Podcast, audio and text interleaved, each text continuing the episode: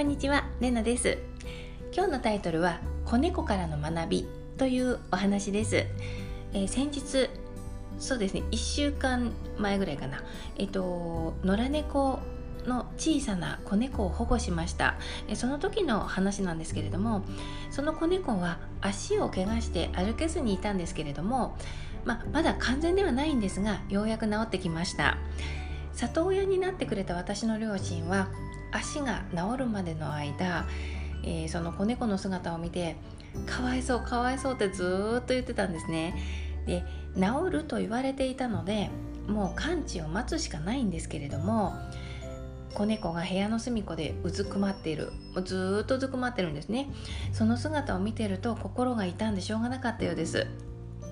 本来ならばこのぐらいの子供だったら兄弟とじゃれ合ったりとか走り回ったりとか家の中を引っかき回してるはずなのにってね母はよく言ってました。えー、母猫にくっついて眠ってたりとかねそういうそういう、まあ、月齢の子猫なんですね。なので確かにそう言われると不憫だなと私も思います。でもその当事者である子猫を見ていると一概にそうとはあの思えないんですね、えー、両親や私はかわいそうって子猫に同情を寄せるんだけれども当の子猫はもうただただ現実に現実を受け入れて向き合ってるだけなんですね。怪我のために熱も出してましたのでただじっと動かずに体力の温存とその怪我の治療に努めてる。ただそれだけの姿にしか見えませんでした。これがもしも私とか人間ならばどうしてこうなったんだろうとかね憂えたり私この先歩けるようになるのかしらとかそういう悲観したりしそうなものなんですけれども子猫の表情はまるで無ゼロですね無そのもので今この瞬間の自分の状態を受け入れてるだけの姿しか見せないんですよ。なんというか過去も未来も見てないような姿ですだから憂いとか悲観っていうのも感じられないのかなと思います。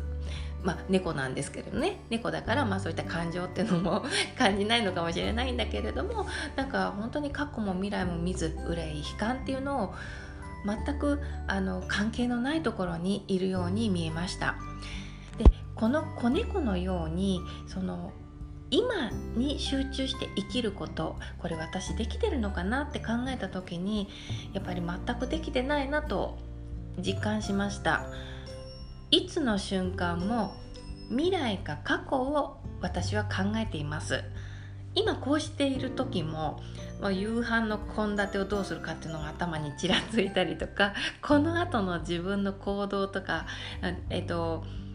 考えちゃったりしてたびたび意識が飛んでます。で目の前に人がいてその人とおしゃべりしている時ですらその人に集中していないことって実は正直多々あります。すると私は毎春毎春どこで何をして何を見て何を感じてるんだろうっていう気分になってきますよね。子猫はその瞬間瞬間を味わって生きてるように見えました。今今現在と歩調を合わせて未来へ進んでいく姿。これに子猫から大きく学ばせてもらいました。こういうことができたら大切なことを見逃さないだろうし自分を偽ることもしないでしょうし本当の意味で、えー、自分というものを生きられるんだろうなと思いました、えー、今日の話から何か拾う点があれば嬉しく思いますではまた。